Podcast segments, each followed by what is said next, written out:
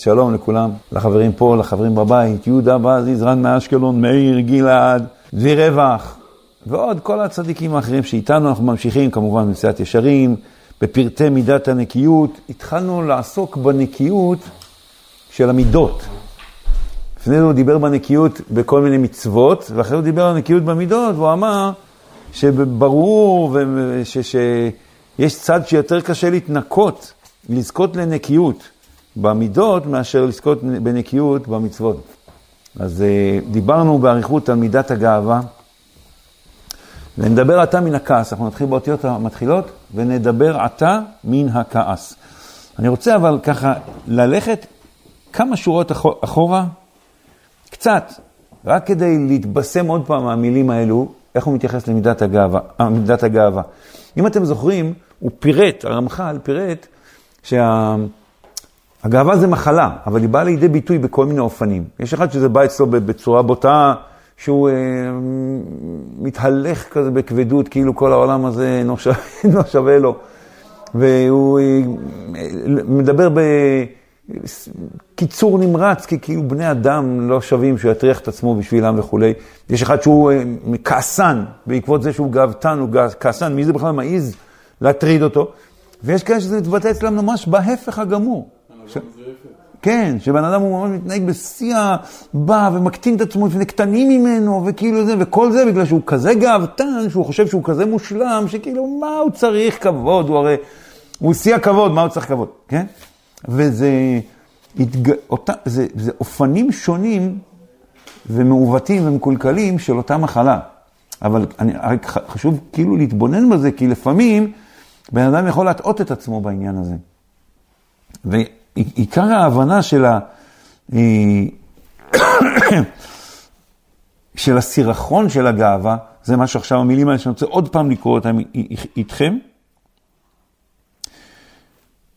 אחרי המילים תועבת השם כל גבלב, כמה שורות לפני איפה שאנחנו הולכים להתחיל, ומכולם צריך שינקה הרוצה במידת הנקיות, וידע ויבין, כי אין הגאווה אלא עיוורון ממש. ושוב פעם קראנו את זה, אבל הרמח"ל אמר לנו מראש, שעיקר התועלת של הספר זה לחזור ולחזור. אנחנו לא חוזרים את הכל כל הזמן, רק אחרי כל פעם שאנחנו שמים סבב. אבל עדיין, לטעום את המילים האלה, אין הגאווה אלא עיוורון ממש.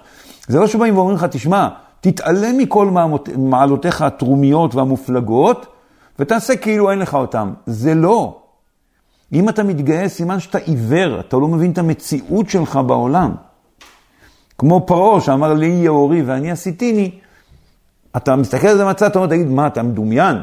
אתה לא יודע שהיה לך אימא ונולדת, אתה הרי יודע שאתה הולך כל בוקר להתפנות, רק אתה הולך וליאור, שלא ידעו שאתה מתפנה. זאת אומרת, הגאוותני, יש לו המון המון עניינים שאם הוא היה מתבונן בהם, סתם על המציאות האנושית, גם המציאות הפיזית האנושית, שהיא מעידה כאלף עדים על זה שהאדם הוא לא מושלם, וגם המציאות הרוחנית. ובדורנו, אה, דורנו אמר והנמהר, זה קל מאוד אם בן אדם ישים לב, הוא יסתכל כמה בלבולים יש לו, כמה היסח הדעת, כמה הוא מסוגל בכלל רצוף להתפלל, כמה הוא מסוגל רצוף ללמוד, כמה הוא יודע את הש"ס בעל פה, כמה הוא יודע שולחן ערוך בעל פה, כמה הוא יודע זוהר, כמה הוא יודע כתבי ארי, כמה הוא יודע... כת... אם היה מתבונן סתם בצורה בעיניים הכי פשוטות, הוא יבין שעל כל פנים, לא, אין לך מה, מה יש להתגאות פה. מילא להתחזק, לא להישבר, להיות בשמחה, למצוא נקודות טובות, כן. אבל להתגאות, מאיפה בא? אין זה אלא עיוורון ממש. אתה מבין, נתניה, מה אני אומר על ה... אשר אין שכל האדם רואה חסרונותו ומכיר פחיתותו. שאילו היה יכול לראות והיה מכיר האמת, היה שר ומתרחק מכל הדרכים הרעים והמקולקלים האלה הרחק גדול. כל שכן שהוא היה, לא היה מתחיל לדמיין שהוא איזה צדיק הדור, ומתחיל לקבל נשיקות ביד, ונותן ברכות, כשהוא יודע את הבלבולים שיש לו בראש, אם היה שם לב לעצמו טיפה, טיפה. רבנו אמר בדור ואנו אין פנינו יפות כלל. רבי נתן, שהיה קודש קודשים, היה כזה בלב נשבר, וכזה מרגיש כאילו, כגוש עפר בעלמא. רבנו אמר, כשרבי נתן התקרב אליו, אז הוא אמר, הוא אמר לתלמידים אחרים, הוא אמר, הם עוד לא הכירו את רבי נתן, אז הוא אמר להם, מה אני אגיד לכם? הוא מרגיש כמו גוש עפר בעלמא. ואחרי זה הם הלכו בשוק והם ראו את רבי נתן הולך בזריזות כדרכו, רבי נתן היה מאוד זריז, מלובש במלבושי העשירים. רבי נתן בתחילת התקרבותו היה עשיר. אז רואים בן אדם הולך בשוק, בזריזות, לבוש ככה כמו עשיר, ואף על פי כן איך שהם ראו אותו, הם הבינו שעליו רב, רבנו דיבר. הם ראו על הפנים שלו שהוא מרגיש כלום, באמת מרגיש כלום. הוא באמת מבין מה זה בן אדם, מה... רבנו אמר להם, תראו, תבקשו ממנו שיקנה לכם בייגלה, תראו ש... מישהו אמר, אני רעב, בא לי בייגלה, אני אומר, אתה תבין, אני אלך לקנות לך. ואנשים שלא מתקרבים, מרחוק אפילו לאיזה מעלה, מתחילים להרגיש כאילו, להביע דעות על כל מיני עניינים שהם לא מבינים בהם כלום. צריך לחזור על זה ולחזור על זה ולחזור על זה, שבן אדם לא ייפול ברשת הזאת. סיפר לי איזה רב בברסלב שפעם הוא שאל, אה, אחד מזקני אנש, מה שנקרא, על העניין של מפורסמים של שקר. אז הוא אמר לו, איפה, מה זה המפורסמים של שקר? אז הוא אמר לו, מה, אין לך עיניים? ואז הוא אמר לו, ואני מבטיח לך, שאם אתה לא תתפלל על זה כל יום, גם אתה תהיה מפורסם של שקר. שמתם לב? תתפלל על זה כל יום. ריבונו שלנו, תציל אותי. עכשיו, מה זה מפורסם של שקר? לא בהכרח שאתה תגיד שאתה עכשיו אה, צדיק הדור, אבל אתה תהיה, אתה תתחיל לעוף עם הגאווה. אתה תתחיל לדמיין שאתה משהו שאתה לא, ולעשות מיצג שווא, כאילו ש... ברור שבאמת לא צריך לבוא ולפתוח את כל הקופת שרצים שלו עכשיו, אה, לכבס את הכביסה שלו ברבים. לא. אבל תהיה מודע לזה, תהיה מודע לחוז, לפחיתות שלך, לפחיתות ולשפלות, את החסרון וחסרונותו ופחיתותו. תסתכל סתם, דבר פשוט, אתה הולך להתבודד, אתה, אתה דבוק בשם. אתה זכית פעם לאיזה... אה? תן בן אדם כאילו... ועוד נדבר מזה בסייעתא דשמיא בבואנו עם מידת הענווה, אשר מפני הקושי הגדול שיש בהשגתה, הושמה בדברי רבי פנחס מן האחרונות. עד כאן הגענו פעם שעברה, בסדר? הרב, זה עיוורון כאילו, מהבחינה שאם אתה מסתכל עליי, ביחס לאינסוף כאילו, אבל אם אתה מסתכל על רבי נתן, בין אנשים רגילים, יש לו הרבה מה להתגאות. אבל ממתי בודקים בן אדם בהשוואה לאחרים? זה מעשה שלי וזה מעשה שלו. בוא נבדוק ביחס לאנשים אחרים. גם בוא, טוב, אז בוא, אוקיי, בוא נשים ליד הארי הקדוש. בוא נשים הארי הקדוש. ראיתי, שאלו את הרשש, תקשיב, הרשש, הרשש הוא, הרי בוודאי היה קודש קודשים, היה, יש לו כוונות הרשש וספר פירושים על כתבי הארי. ואף על פי כן ראיתי, פעם, פעם שאלו אותו איזו שאלה בכתבי הארי, אז הוא אומר, אני מעיד על עצמי שאני מתבונן על כתבי הארי כעז המתבונן על הלבנה. ככה הוא תיאר את ההפרש בינו ובין הארי הקדוש. כמו עז, מה עז מבינה כשאני מסתכלת על הירח? גם המרחק הפיזי וגם בהבנה. ככה הוא העיד על עצמו ברוב ענוותנותו. אז בוא נשים, כאילו, בוא... אתה רוצה, בוא נדבר על משה רבנו, אתה יודע, אוקיי, אתה רוצה לקחת בני אדם, בוא ניקח את הטופ של בני האדם, אוקיי, משה רבנו. עלית להר סיני, היית 40 יום ו-40 לילה, לא אכלת, לא ישנת, והשם דיבר איתך, ואמר לך, מתניה, מתניה, ואתה אומר, כן, הנני. והוא אומר לך, לך תגאל את ה... אה? בוא אל פרעה. אה? זה היה פעם, בדיוק. בסדר, אוקיי, זה היה פעם, אז אם אנחנו עכשיו, מה שנשאר ככה במסננת למטה, אז אוקיי, בואו בוא נתייחס לעצמנו ככה. שוב פעם, הגאווה בעצמה היא לפעמים מפילה את הבן אדם, בגלל, כשהוא מבין את פחיתותו, הוא יכול להיחלש בדעתו, וזה גם תסמונת של גאווה. כי למה אתה, למה אתה צריך להיחלש בדעתך? זה המציאות, ובתוך המציאות הזאת השם מזכה אותי להניח תפילין, מזכה אותי, מזכה אותי לשמור שבת, מזכה אותי לשמוח עם חברים, ללמוד תורה, וואו, כיף. זה התוצאה של הענווה. התוצאה של הענווה האמיתית זה שבן אדם הוא, ברגע שהוא מודע לחסרונותו ופחיתותו, אתה תראה אותו, הוא לא כועס, תכף הולכים לדבר על הכעס, הוא לא כועס, הוא לא מקנא, הוא לא בתחרות עם אף אחד. מה התחרות? כולנו כאן פצועים בשדה הקרב, צריכים לשים כתף אחד עם השני, לעזור להוא להיחלץ. זה כל הסיפור. בסוף נקבל, כאילו, כל המדליות שבן צריך לקבל, בסוף הוא יקבל. יבוא, השם יתברך יגיד לו, שמע, חמוד שלי, עשית טוב, כל הכבוד לך. אמנם היית בדורות האחרונים, אבל החזקת מעמד, כל הכבוד. באמת, ואז נוכל ליהנות מהשכר, אבל לדמיין שאתה כאילו איזה משהו, מה משהו? איזה משהו. בני אדם לא יכולים לכוון בברכת המזון. אני, אני לא צוחק. אתה מדבר, בן אדם בא לך שאלה. אה, אני לא זוכר אם אמרתי הלב יבוא או לא אמרתי, עכשיו ראש חודש, נכון? אבל אני גם לא זוכר באיזה ברכה אני בברכת המזון, אז יכול להיות שם, אני לא זוכר אם בירכתי בכלל.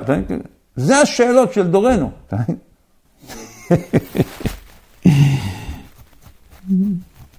היה פעם איזה מתנגד שהוא רצה ככה ללעוג לבעל שם טוב, אז הוא שאל אותו, הוא בא ואמר לו, הרב, בצחוק, כאילו, אם בן אדם שכח יעלה ויבוא בשחרית של ראש חודש, הוא צריך לחזור או לא צריך לחזור? אז הבעל שם טוב ראה שהוא רק בא לתלות, שואל שאלה כזאת, הבעל שם טוב, כן? הוא שם טוב? אה? הוא שאל את הבעל שם טוב. מי? איזה מתנגד אחד רצה להראות שהוא תלמיד חכם, כי הוא שאל את הבעל שם טוב שאלה של, עם- של עם הארץ כזה, אתה יודע, אתה מבין? כי אה, זה לא למה לא, השאלה מה הייתה הכוונה שלו. אה, לא, למה לא לעשות דבר כזה? אה, למה לא? עם, עם ו', כן. כי הוא היה ליצן. ליצן, במובן השלילי של ליצנות, כאילו, כן? מתלוצץ. זה לא כזה מצחיק פשוט. כן, נכון. רוב הליצנים מהסוג הזה הם לא מצחיקים, את אף אחד, אבל אף על פי כן, זו התכונה שלהם. יותר קטע של ציניות כזאת, של אה, לע- לע- לעג כזה. אז הבן שם טוב אמר לו, שנינו לא צריכים את השאלה הזאת. אז אמר לו, למה? אז אמר, כי אני לא אשכח ואתה תשכח גם בפעם השנייה.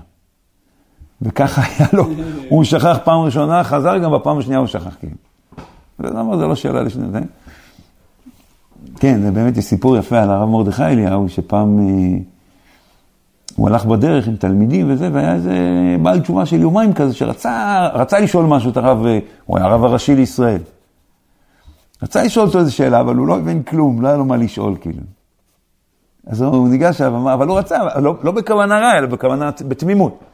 אז הוא אמר לו, הרב, מה מברכים על תפוח?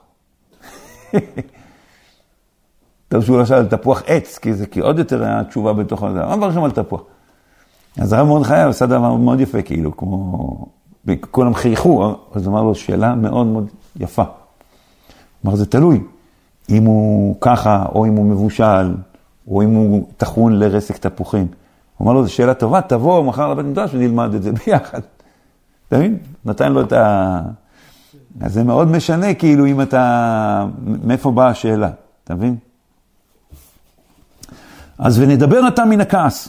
הנה, יש הרגזן שאמרו עליו, כל הכועס כאילו עובד עבודת אלילים, והוא הנכעס על כל דבר שיעשו נגד רצונו, ומתמלא חימה, עד שכבר ליבו בל עמו ועצתו נבערה. מבינים את הסיטואציה?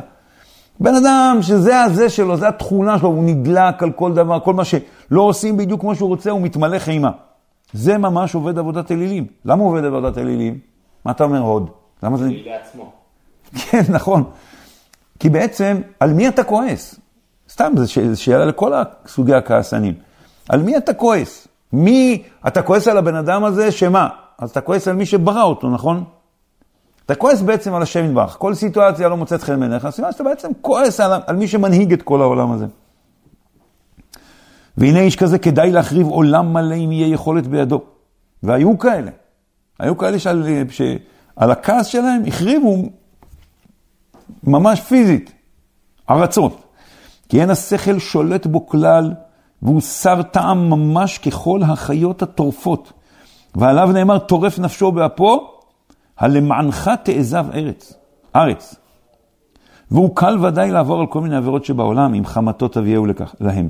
הרבה פעמים אתה רואה, גם בסיטואציות שקורות כאילו בארץ, בן אדם לא חנה למישהו בחנייה, התחילו לריב, הוציא אקדח ירה בו. או בכביש, תמיד כל מיני אנשים שפתאום עושים איזה מעשה אלימות מטורף. מילא, אתה לא מרחם על השני, אתה לא חושב אולי יש לו משפחה, מה אתה עושה בשביל שטות? אבל על עצמך גם לא אכפת לך, תיכנס עכשיו למאסר עולם לכלא, לסבול. זה לא, זה בן אדם שהוא כמו חיה טורפת. אתה לא יכול להסביר עכשיו ל... ל... כמו החתולים, אתם יודעים שתופסים חתול בידיים ועושים לו עם הזנב של עצמו כזה מולו והוא תופס את זה? מכירים את זה? לא. אה? נסות. לא, אנשים שמגדלים חתולים, חתול תעשה לו גם עם הזנב של עצמו, זה אינסטינקט, הוא כאילו, הוא כמו חיה. הוא רואה משהו זז, הוא נועץ בו את הציפורניים. יש אנשים שככה הם לא שולטים על עצמם. הוא רותח, עכשיו הוא, הוא מתפרע, הוא כמו חיה. ודאי שהוא יכול לעבור ככה את כל העבירות שבעולם, כי כבר אין לו מניע אחר אלא כעסו, ואל אשר יביאהו, הכעס, ילך. בסדר? הבנו את הסוג הראשון. יש אנשים שאתה יודע שעשו דברים מטורפים, ב- ב- ב- בארץ ברוך השם פחות, אבל יש כאילו גם, אבל בעיקר אומרים לנו, אדם לקח רובה, ירה, הרג 20 איש. אפשר, למה הוא עשה את זה? לא יודע, היה לי יום רע. הרגשתי עצבני. אתה אומר, כמו מה? כן, זה ממש עבודה זרה, זה בן אדם שכאילו לא בנה לעצמו שום מחסום ושום חומה פנימית. בסדר?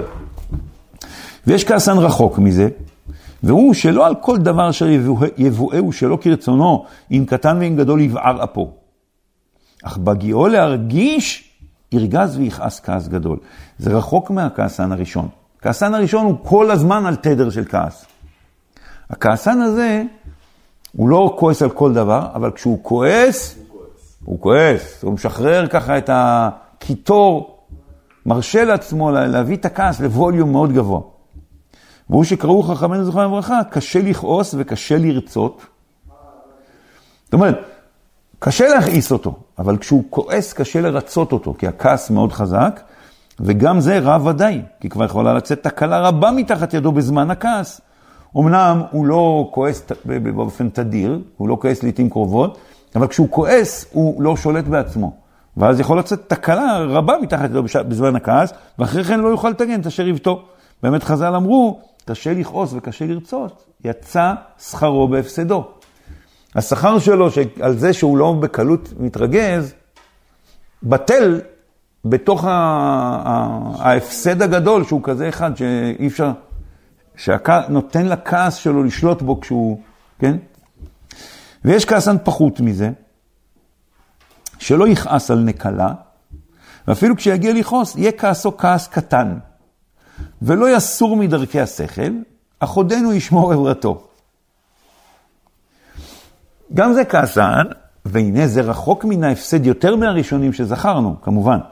כי על כל פנים, גם כשהוא כועס, הוא לא, הוא לא מרשה לעצמו לכעוס בלי שליטה. הוא שומר על שליטה בכעס.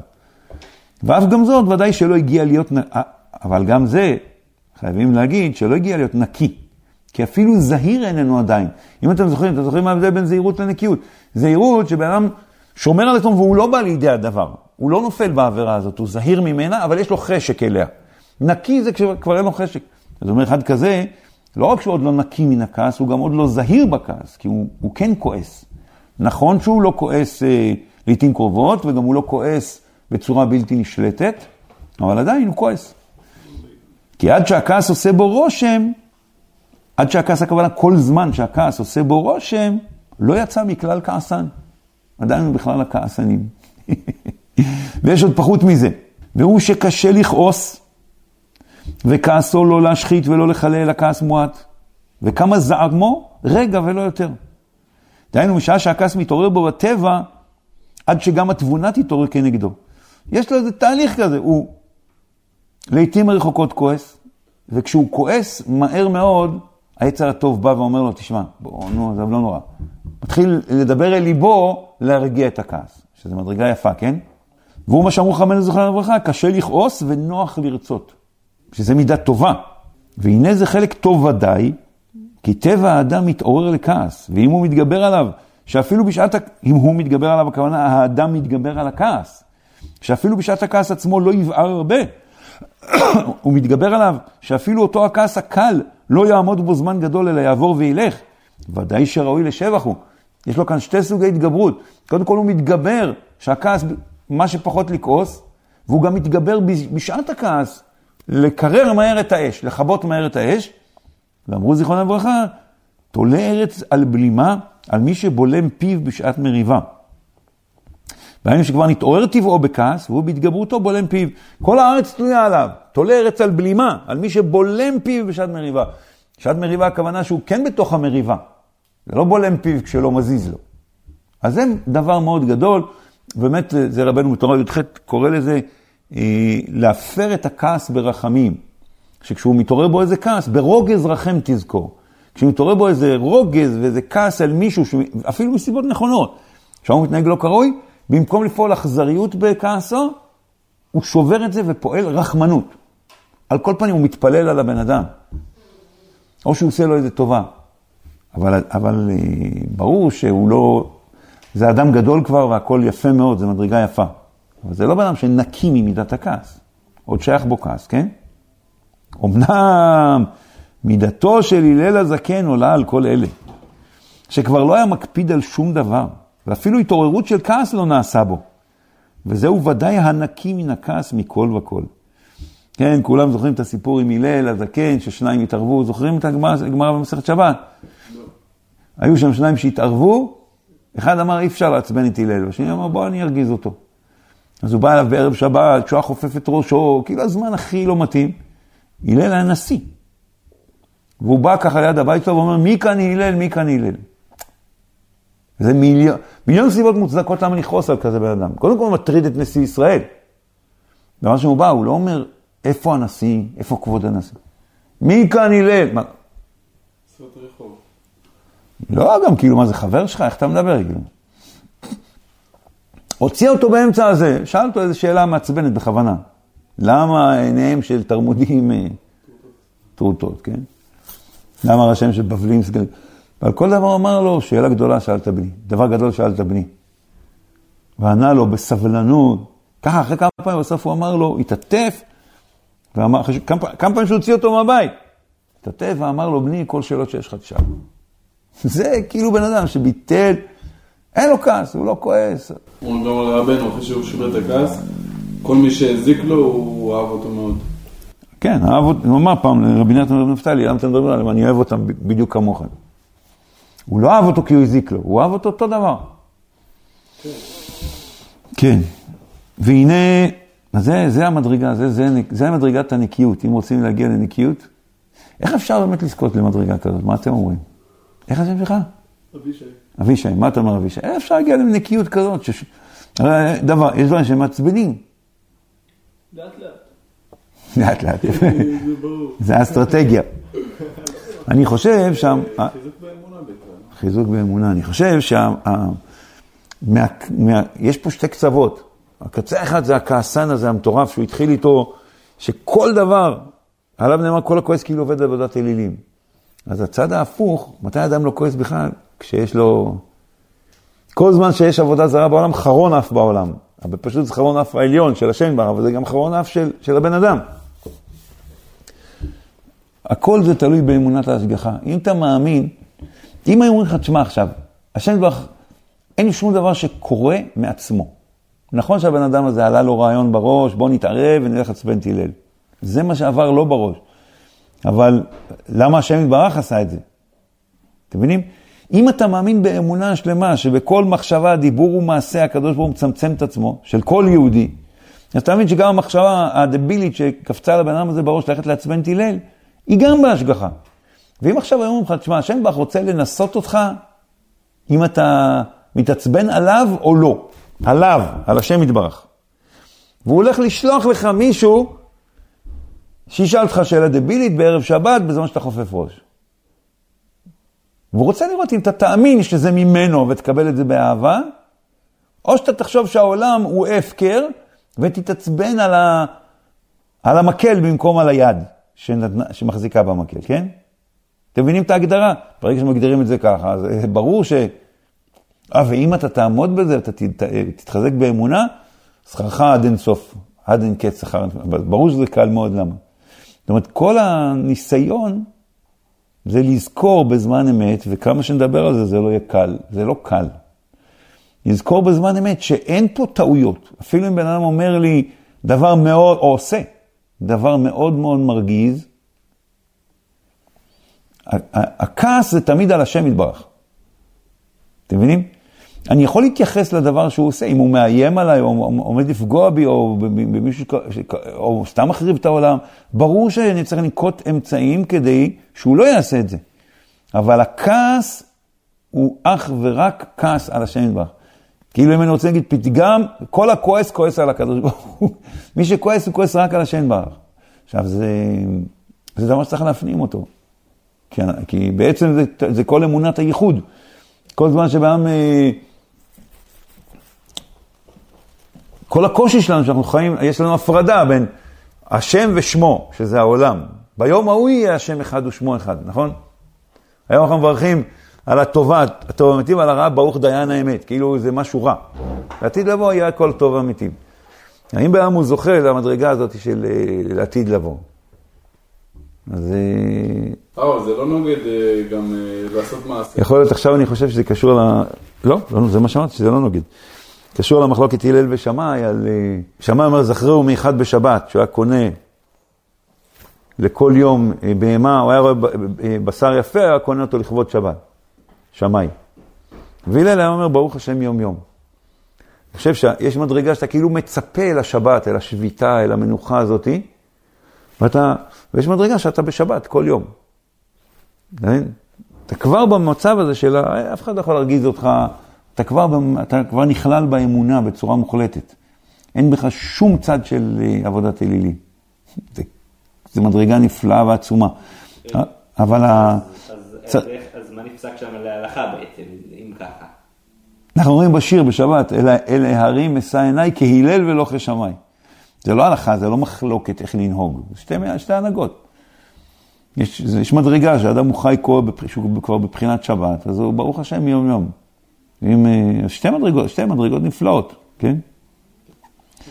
אבל- לא, זה עוד איזה דבר, לא ניכנס לזה עכשיו, אבל אני רק הנקודה שרציתי לחדד זה כדי לזכות למדרגה הזאת, אסור לך ליפול במקום שדן האם המעשים של הבן אדם הזה מרג- מרגיזים או לא. לפעמים אתה אומר, הוא לא מתכוון להרגיז, ואם הוא כן מתכוון להרגיז, אז פה כבר כן תכעס.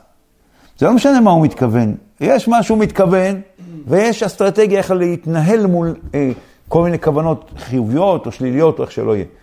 ויש את מה שהשם ברוך עושה בעולם. ואם אתה חי עם מה שהשם ברוך עושה בעולם, לא שייך לכעוס. אתה יכול להבחין בהתרחשות, אתה מבין? לטפל בה. לטפל בה, בלי לכעוס. בסדר? והנה אפילו לדבר מצווה הזהירונו זיכרונם לברכה שלא לכעוס. ואפילו הרב עם תלמידו והאב עם בנו. ולא שלא ייסרם. לא שלא, בן אדם רואה שהבן שלו עושה דברים לא בסדר, לא שלא יגיד לו על זה. אלא ייסרם וייסרם, אך בלי כעס, מבלי כעס. כי אם להדריך אותם בדרך הישרה. והכעס שיראה להם יהיה כעס הפנים, ולא כעס הלב. ואמר שלמה, אל תבהל ברוחך, אל תבהל ברוחך לכעוס, כי כעס בחיק כסיל- כסילים ינוח. זאת אומרת, זה פלא פלאות.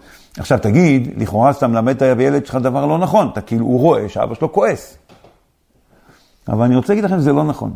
הילדים מרגישים מאוד, וגם התלמידים וגם כל בן אדם בעולם, מרגישים מאוד ברור אם הכעס שאתה כועס זה כעס הפנים או כעס פנימי. אתה יכול אפילו להגיד, לא, אני רק כועס לפנים כי אתה היית לא בסדר. זה לא יעזור, הוא, כועס, הוא קולט שאתה כועס. ואתה יכול להגיד, ואתה יכול לא להגיד כלום, והוא קולט, וואלה, אבא שלי, הוא לא כועס. הוא לא כועס כי הוא עצבני, הוא רק מסמן לי שהגזמתי. מבינים? ומה עם מישהו שכועס על עצמו, בוא נגיד? איזה מישהו עשה לו משהו לא בסדר, עכשיו הוא כועס על עצמו. וגם דבר רע. אותו דבר, מה ההבדל בינך לבין מישהו אחר? גם. אתה יכול, אתה, אתה אמור להבחין, עשית משהו לא בסדר, אתה אמור להבחין שעשית משהו לא בסדר, ולתקן את זה. חרטה לעבר, קבלה לעתיד, זה כל התשובה, נגמר הסיפור. אתה צריך לבדוק, נגיד, לא, קמת מאוחר בבוקר, תבדוק מתי הלכת לישון, אולי אתה צריך לישון יותר, ללכת לישון יותר מוקדם. התנה, התנהלות עניינית, התייחסות עניינית לדברים. כל הכעס הזה זה כלום, זה, זה עבודה זרה. מה, בגלל שעשית משהו לא בסדר עכשיו תעבוד עבודה זרה? ואומר איוב באיוב, כי לאוויל יהרוג כאש. ואמרו זיכרונם לברכה, בשלושה דברים האדם ניכר, בכוסו, בכיסו ובכעסו. ואדם יכול לשחק אותה הכל, אבל אם אתה רוצה לדעת באמת מה המדרגה האמיתית שלו, תראה איך הוא מתנהג כשהוא שיכור, תראה איך הוא מתנהג שצריך להוציא כסף, ותראה איך הוא מתנהג כשהוא כועס. שם אתה תראה. גם יכול להיות שאתה תראה דברים מרשימים, אפילו במדרגה לא של הנקיות. אבל אם אתה רואה בן אדם שהוא כועס, ואתה רואה שישר הוא כאילו כובש את זה ו- ולא עושה שום, לא פועל שום אכזריות בכעסו, זה גם יפה. זה גם מראה על מדרגה מסוימת. אבל שם, אם אתה רואה בן אדם שכשהכול טוב הוא מדבר גבוהה גבוהה, אבל פתאום שמשהו כאילו הוא מתנהל שלא כסדר, הוא פתאום מאבד את זה ומתנהג בצורה מטורפת. היה, לי פעם חוויה מאוד נחמדה, סיפרתי את זה, אתם, לפני הרבה זמן סיפרתי את זה, אתם לא שמעתם. היה פעם אחת שנסענו לאומן לראש השנה, והייתה נסיעה כזאת בזול דרך פולין, שהייתה נסיעה נפלאה. לפני הקורונה. הרבה לפני הקורונה. הרבה, לפני, אולי לפני 20 שנה, 15 שנה, לא זוכר כבר. והיינו קבוצה גדולה מאוד שנסעה כמה אוטובוסים. ונחתנו באיזה איזה שדה תעופה נידח כזה בפולין, והיה שם איזה, היה בלאגן, לא, לא היה אף אחד אחראי ולא איזה... הקיצר, היה שם אחד שלא הבין כלום מהחיים שלו, והוא החליט שזה, והוא... בקיצור, האוטובוס התחיל לנסוע, היה שני מסלולים, היה מסלול לרב אלימלך מליז'אנס, היינו אמורים לעבור ברב אלימלך מליז'אנס, וגם היה עוד הרבה צדיקים, רב נפתלי מרופשיץ, והמון צדיקים שהם בדרך. אז לא יודע, מישהו אמר, טוב, אנחנו נוסעים עכשיו לסיבוב קברי צדיקים, זה היה ערב, או אחרי צהריים כזה, והתחילו לנסוע. היינו שבעה אוטובוסים. אני הייתי באוטובוס, נראה לי, הרביעי. אז התחלתי לשאול את הנהג, אמרתי לו, תגיד, איפה זה... שאלתי אותו על הצדיקים שהיו אז הוא אמר לי, זה רחוק מאוד, אנחנו נגיע באמצע הלילה. אמרתי לו, זה פתוח בלילה? הוא אמר, לא. אז אמרתי לו, ואיפה זה רבי אלימלך מניז'נסקי? הוא אמר, פה, חצי שעה מפה. אז הבנתי שזה לא הגיוני, אתה מבין? שההוא כנראה טועה. אז אה, אמרתי לו, טוב, תסתובב, תסע לרבי אלימלך מליז'נסק. אז הוא אמר לי, אבל אה, הוא הבוס, אמר זה, אמרתי לו, he's the boss, I'm the big boss. אז הוא אמר, טוב, אוקיי, לראש קטן, מה אכפת לו? הסתובב, נסע, ושלושת האוטובוסים הסתובבו ונסעו לרבי אלימלך. עכשיו, אמרתי לאיזה מישהו, תתקשר להוא שבא... באוטובוס הראשון, זה לא הגיוני מה שקורה פה. ההוא התקשר אליו ואומר, לא, ככה זה, ככה הוחלט, ככה החלטנו, לא צריך לשנות עכשיו, זה בלבל את המוח. סתם היה כאילו קצת, לא סבל מעודף שכל. הגענו, כשהגענו לרבי אלימלך, חצי שעה נסיעה, ראינו, אה, הכינו סעודה לכולם שם, ובעצם זה היה המסלול, כן? אז פעלנו שם ערבית, הייתה התעוררות נפלאה, ואחרי זה אכלנו את הארוחת ערב, ואז היה שם מלון, שישנו במלון, כאילו. זה היה כאילו אמור להיות, התכנון. ובבוקר קבענו זמן לתפילת שחרית, קמנו, מקווה, היה כיף, כולם ישנו לילה כזה טוב וזה. אתה מבין את הסיטואציה? קמנו, פעלנו שחרית, אכלנו ארוחת בוקר. כשאנחנו באים לזוז, אנחנו רואים את ארבעת האוטובוסים הראשונים מגיעים לשם. עכשיו, הם הגיעו, כל הקברי צדיקים היו סגורים. והם לא השיגו מפתח, והיו תקועים, פעלו בחוץ מהגדר של החיצונית של החיצונית. כל הלילה לא ישנו, הגיעו שבורים ל... בבוקר לרבי אלימלך, רצו לישון במלון, אמרו לא, זה עד, עד עשר בבוקר. קיצור, לא יכלו אפילו ל... אתם מבינים את הסיטואציה? היו מסכנים. ואנחנו נסענו לנו לקברי צדיקים. בנחת. ועברנו את כל הקברי צדיקים, היה פתוח, אמרנו תהילים בנחת בכל מקום, זו נסיעה מאוד קשה. נסענו, הגענו לגבול ב... בערב, אנחנו רואים שם את, ה... את האוטובוסים האלה הראשונים שהיו, יושבים שם עצבנים בגבול. אז אמרנו, מה קרה? אז הם אמרו שהיה כתוב, במעבר גבול היה כתוב להם שצריכים להגיע שבעה אוטובוסים. אז הם היו שבורים, הגיעו בבוקר כי כאילו לא היה להם כוח, לא ישנו כל הלילה, אז אמרו בואו ניסע כבר לאומן. הבנתם? נסעו, היו בגבול כבר בשמונה בבוקר, או בעשר בבוקר, לא יודע, כן, כן? מבינים את הסיטואציה? ואז ישבו כמו תת הלך שעות עד שאנחנו הגענו. כאילו מה שלנו היה טיול, נסיעה מאוד כיפית לימי הסיוט. עברנו, נכנסנו לאוקראינה, הגענו לבעל שם טוב. לא יודע מה השם, למה השם חמד לצון לעשות לי, אבל הסתבר שבדיוק לאנשים האלה לא הזמינו מקומות לשינה. ולא היה מפתחות. למה נזכר? היה שם שתי דברים מאוד, מאוד מכוננים שראיתי. היו שם אנשים שאיבדו את זה. התחילו, מה? והתחילו לצעוק, היה איזה אחד רב כזה שהגיע, הוא היה מסכן, עייף מאוד, ואז היה אחד שהקריא שמות ונתן מפתחות לחדרים. בסדר? אז נגיד הוא אמר מתניה, אז הוא הרב הזה שבכלל לא קשור, אמר זה אני, זה אני, ולקח מפתח של מישהו אחר. אמרתי לו, אחי, בוא תחכה רגע, בוא נסדר את זה, תראה איזה... אתה לוקח מפתח של מישהו אחר, אז גם להוא לא יהיה איפה לישון. אתם מבינים את הסיטואציה? הוא הרים עליי צעקות, צעקות. שונא ישראל, עוכר ישראל, מה זה? מה? הבנתם? איבד את זה. ונהיה שם כזה כמו, נהיה בלאגן, כזה, זה הצד השלילי, שראית, שאתה רואה בן אדם ניכר בכעסו, פתאום אדם כועס על זה, על מי אתה כועס? אין מה לעשות, השם עשה פה משהו, כן? ואז היה איזה אברך כזה, ירושלמי, מאוד נהניתי ממנו. גם היה גבר יפה כזה, כאילו, נראה, משהו כזה של מימי השערים, עם פסים וזה, אבל גבר, רואים שהוא איש מעלה כזה. אז הוא אמר, רגע, רגע, חכו שנייה, בואו, תתאספו, אני רוצה לדבר עם כולם רגע. אז כולם באו. ואז הוא אמר, תשמעו, הנה לי יש מפתח, יראת המפתח. הוא אמר, אבל חצי מאיתנו אין להם איפה לישון. נכון, תכננו עכשיו לישון, ל... להתפלל בבעל שם, בעל שם טוב.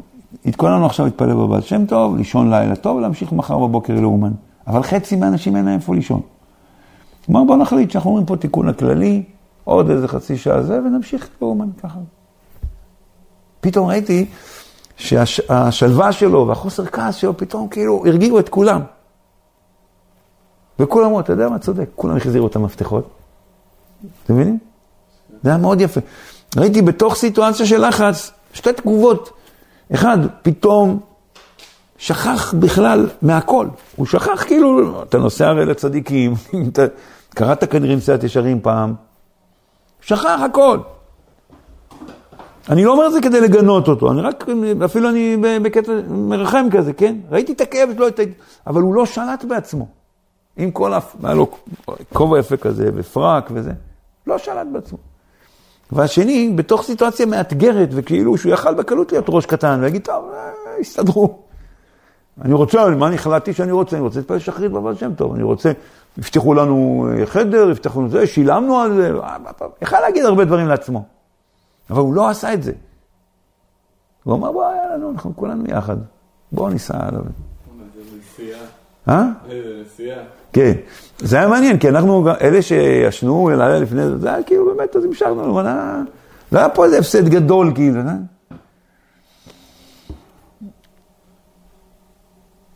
פלא פלאות. עדיין ניכר בכיסו, בכיסו ובכעסו. באמת צריך כאילו, הכעס זה מידה כל כך מגונה. עכשיו באמת, הוא הביא, הוא, הוא הזכיר למעלה את ה... הוא הזכיר את טורף נפשו באפו. כן, הוא אמר את זה על ה... טורף נפשו באפו למען חטא אלעזר. טורף נפשו באפו. הוא בעצם, מי, מי נפגע פה מהכעס? אתה הנפגע המרכזי. אתה מבין? אפילו אנשים גדולים, פה הוא אמר אפילו אב ובנו, רב ותלמידו, יש סיפור שהרי הקדוש הנחה את, את רבי חיים ויטל איך להגיע לרוח הקודש. ואז איזה בוקר הוא בא אליו, והוא אמר לו, העניין נדחה לפחות לשלושה חודשים. אז רבי חיים ויטל שאל אותו למה, אז אמר לו, נכון, אתמול למדת עם אחיך הקטן. והוא כאילו לא, כנראה אח שלו כזה לא, לא, לא התרכז, לא השקיע, ורבי חיים ויטל כעס עליו על זה. נדמה לי שאפילו נתן לו איזה פליק, כדי, סתם, לטובתו, אתה מבין? הוא אמר לדבר הזה, הכעס הזה שכעסת, זה גורם שעכשיו שלושה חודשים אתה לא תוכל להשיג רוח. זה נדחה בשלושה חודשים. וזה כעס כאילו אה, עם כוונה טובה, ואני מתאר לעצמי שהוא גם לא כעס כזה, כעס גדול. אבל זה זה. כל שכן, שהרי הקדוש אומר, אומר, אה, למה, למה, למה אנחנו מברכים כל בוקר מחדש שלא עשני גוי? חלאס, לא עשני גוי, פעם כשנולדתי. אז הרי הקדוש אומר שזה לא כזה פשוט, הוא אומר שלפעמים, כשאדם כועס כעס גדול, הוא אומר על זה נאמר, טורף נפשו באפו, הוא עלול שיתחלף לו הנשמה שלו בנשמה של גוי. מה, תוך כדי החיים? כן, זה צריך כנראה איזה כעס מאוד גדול, כן, כעס גדול, בורחת ממנו הנשמה, לא רוצה לחיות בבן אדם הזה. ואז מה? נכנס לו נשמה של גוי. פתאום הוא עכשיו אה, נהיה בן אדם אחר. אף אחד לא מבין מה קרה לו. מה קרה לו? התחלף לו הנשמה. אז כל בוקר שהוא מברך, הוא יכול לברך גם על זה, שלא קרה לו את הדבר הזה. ואם הוא כעס? אה? ואם הוא כעס? שיזהר לא לכעוס, מה זה אם הוא כעס? כעס, שיעשה תשובה, שיצטער על זה. כן. אה, אתה אומר איך הוא יכול לברך? כן. לא, אם הוא ממשיך לברך כנראה, כמו שהוא אמר לך. הקנאה, אז סיימנו עם הכעס, הבנו את נקודת הכעס. כעס זה משהו, כעס בחיק כסילים ינוח. כי זה לא פועל כלום הכעס, אתה רק פוגע בעצמך. ראיתי, יש פתגם כזה, שראיתי פעם כתוב בזה, שהכעס זה העונש שאתה מעניש את עצמך על הטיפשות של אחרים. אבל כשאתה כועס אתה מעניש את עצמך, מי סובל? אתה רואה לאן שהוא כועס, הוא סובל, פיזית, הוא, אתה רואה לפעמים רועד, כאילו. עובר עליו משהו מאוד לא נעים. בסדר?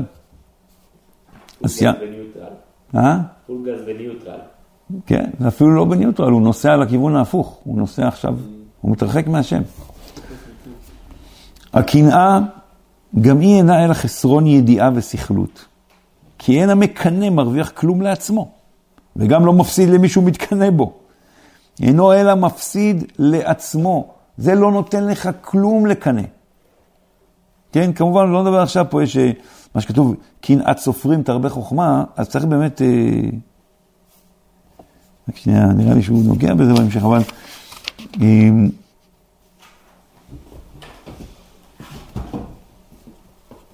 תמיד שואלים, הרי יש קנאת סופרים תרבה חוכמה. כאילו קנאה טובה.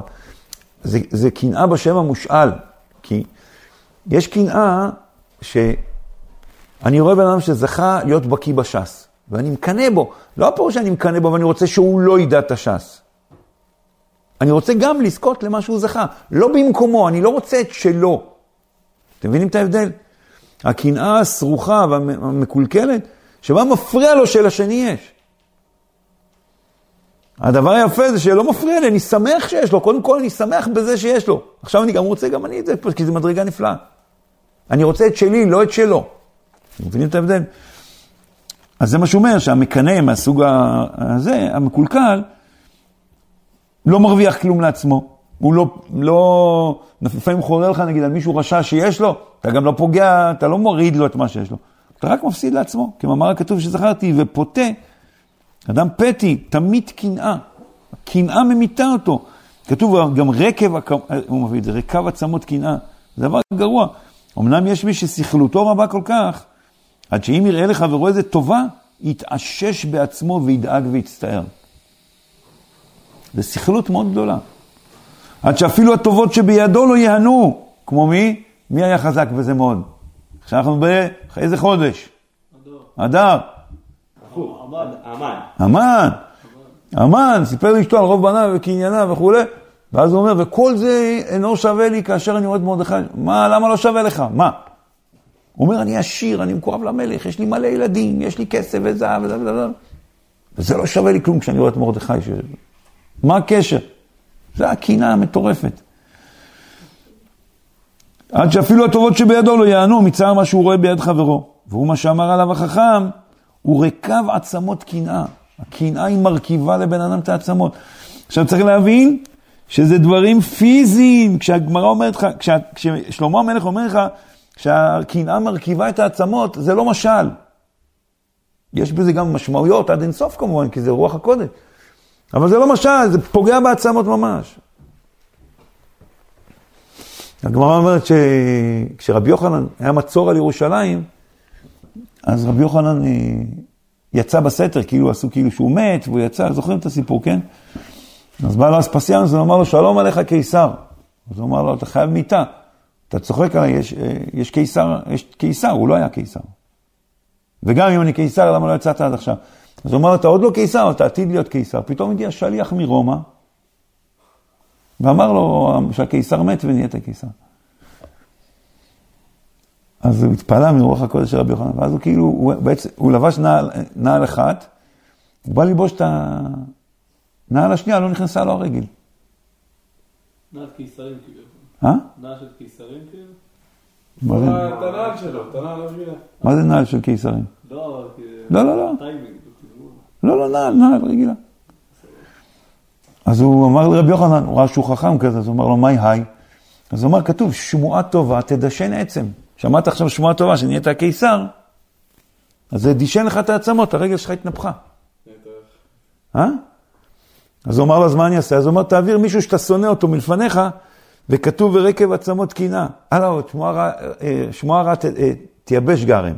סליחה, הזכרתי, לא משנה. אז הוא העביר מישהו ויכל ללבוש את הנעל. אז רואים שכל הפסוקים האלה זה פסוקים שהם פיזיים ממש. שמועה טובה תדשן. הפירוש שבאמת העצמות מתדשנות. אז הקנאה היא פוגעת פיזית בגוף. אמנם, אז זה הקנאי הקיצוני, כן? אמנם יש אחרים שאינם מצטערים וכואבים כל כך, אף על פי כן ירגישו בעצמם איזה צער. ולפחות יתקרר רוחם, בראותם אחד עולה איזה מעלה יתרה. אם לא יהיה מאוהביו היותר דבקים לו. כל שכן אם מאותם אשר אין לו אהבה רבה עמו כל שכן אם יהיה גר מארץ אחרת. כתוב, אה, בכל אדם מתקנא חוץ מבנו ותלמידו. זאת אומרת, אדם שיש לו את המידה הרעה של הקנאה, בבן שלו ובתלמיד שלו הוא לא מתקנא. למה? כי זה כאילו הוא. ברגע שהבן שלו נהיה חשוב, אז הוא נהיה חשוב. ברגע שתלמיד שלו נהיה חשוב, אז הוא נהיה חשוב. זה לא בגלל מידות טובות, פשוט כי זה לא, זה לא בא כאילו על חשבונו. אף פעם זה לא בא על חשבונו, אבל זה, אפילו במוח המעוות שלו, זה לא מצטער שזה על חשבונו, זה הפוך, זה מקדם אותו. אבל אם זה, כמו שהוא אומר, אה, מישהו שאין לו איתו אהבה רבה, או כל שכן, אם זה סתם מישהו זר שהגיע משום מקום ופתאום נהיה חשוב, מפריע לו. אמנם הוא לא כמו הראשון, שממש אה, אה, ממש מתעשש בעצמו ודואג ומצטער, אבל עדיין זה מפריע לו, זה מקרר את רוחו. בסדר? ותראה שבפיהם אפשר שיאמרו דברים כשמחים או מודים על טובתו, ברוך השם, שהוא זכה לגדולה, אך ליבם רפה בקרבם. אין פיהם וליבם שווה. והוא דבר יהיה רע לרוב ורוב בני אדם, כי אף על פי שלא יהיו בעלי קנאה ממש, אמנם לא ניקו ממנה לגמרי. כל שכן אם בעל אומנותו מצליח בה, שכבר כל אומן שני לחברי. אדם שהוא עושה, הוא עושה איזה משהו, הוא מייצר איזה משהו, הוא עובד באיזושהי מלאכה, ויש אחד אחר שהוא יודע שהוא עובד לא, לא יותר טוב ממנו, פתאום הוא מצליח מאוד. זה מפריע לו, חורה לו. וכל שכן אם מצליח בה יותר ממנו, אפילו אם הוא מצליח מאוד וגם הוא מצליח זה מפריע לו, אבל אם ההוא מצליח יותר ממנו זה מפריע לו. ואומנם, מה התרופה באמת לקהילה? לו ידעו ולו יבינו כי אין אדם נוגע במוכן לחברו אפילו כמלוא, נימה. אף אחד, אנחנו לא, אין פה איזה תקציב משותף שמתחלקת בין בני אדם. ואם נגיד אה, צריך לחלק 100 שקל בינינו, אז אתה אומר, תשמע, כל אחד צריך לקבל 25, ואם, אחד, ואם הוא קיבל 50, אז זה כאילו על חשבוננו. זה לא.